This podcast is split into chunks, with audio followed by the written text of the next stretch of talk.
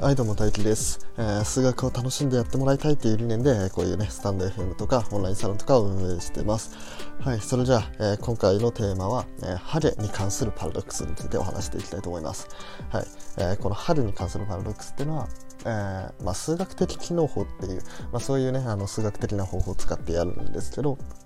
まああのその、ね、名前なんて知らなくてもね全然楽しめる内容なんで、よかったら聞いてみてください。はい、じゃあこのハゲのパラドックスというのはどういうものかというと、えー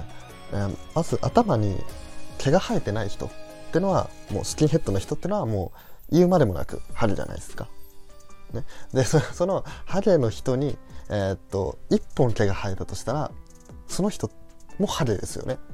いっぽんしか生えてないんで、これはもうハゲとみなすしかないと。じゃあもういっぽん生えてにほんしか生えてないっていう人、まあ、これもハゲとみなしますよね。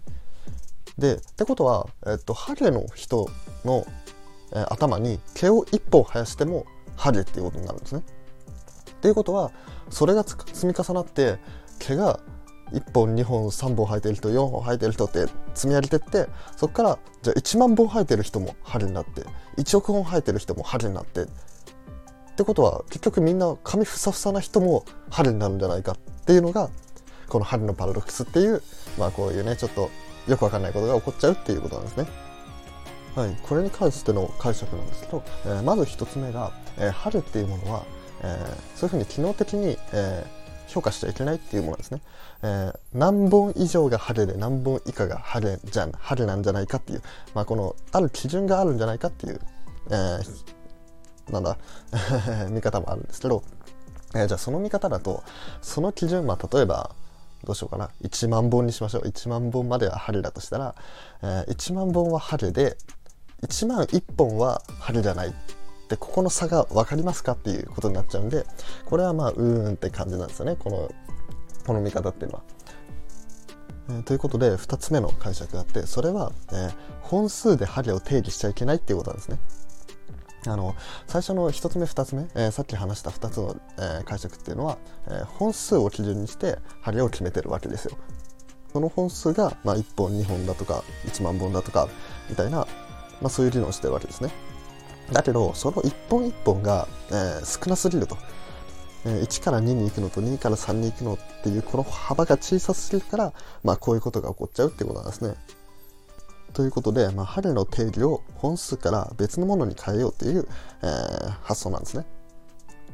はい、ではまず、えー、ハゲの定義っていうものを毛が生えているところの面積って取ってやってもいいんですけど、でこれに関しても、えー、とさっきの本数とね同じ議論が起こっちゃって、これまたパラドックスになっちゃうんですね。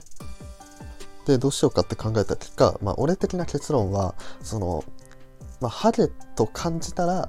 ハゲだとこのあの感じたらっていう表現があんまね数学的表現じゃないからあんま使いたくないんですけど、まあなんで例えば、えー、っとその人を見てハゲと感じる人がはちわり以上いたらハゲとか、まあそんな感じで評価しないとダメなんじゃないかなっていうことで、こんな感じで、えー、結論づけたわけなんですね。まあ、これもね、まあ、俺もあんま納得してないんですけど、まあ、納得できる回答が出たらね、あのラジオかなんかツイッターかでなんか言おうと思うんですけど、でえー、とちなみにこのハゲの理論と、まあ、同じようなことを俺考えたことがあって、それが、まあ、あのハゲの本数じゃなくて時間に関してなんですね。えー、それは何かっていうと、いちびょうって短いですよね。でいちびょうが積み重なった、まあ、いっぷんも短いですよね。じゃあそのいっぷんが積み重なったいちじかんも短いですよねっていう理論をねずっと続けていくわけです。でそうやっていくと、どんだけ長い時間でも短く感じるっていうね、まあ、こういうのを考えたんですけど、まあでも普通に考えたらいちじかんとかいちにちとかって長いわけじゃないですか。でここでパラドックスが生じる。じゃあこれもどうなんだろうっていうので、まあさっきと同じような理論になるんですけどまあね、こういうのがね、まあ数学者のめんどくさいところというかこれ定義が曖昧なんですよね。えっと、ハゲってのがどこからハゲなのかとか、時間の間隔が短いとか長いっていうのは、じゃあどっから短く感じてどっから長く感じるのかっていうね、ここら辺の、まあ、なんだろうな、表現が曖昧だから、まあ、ちゃんと数式にしてくれみたいなそ, そういうふうに言っちゃうのが、まあ、数学者なんですね。まあ、でもそういう思考をすることで、えーまあ、このこれの定理は何だとか、そういうことを、えー、しっかり定義することで、えー、アイエス 数学っていう、もう本当に感情の介在しない論理でしか、論理だけで組み上がっている、えー、そういう学問が出来上がってるっていうことなんですね。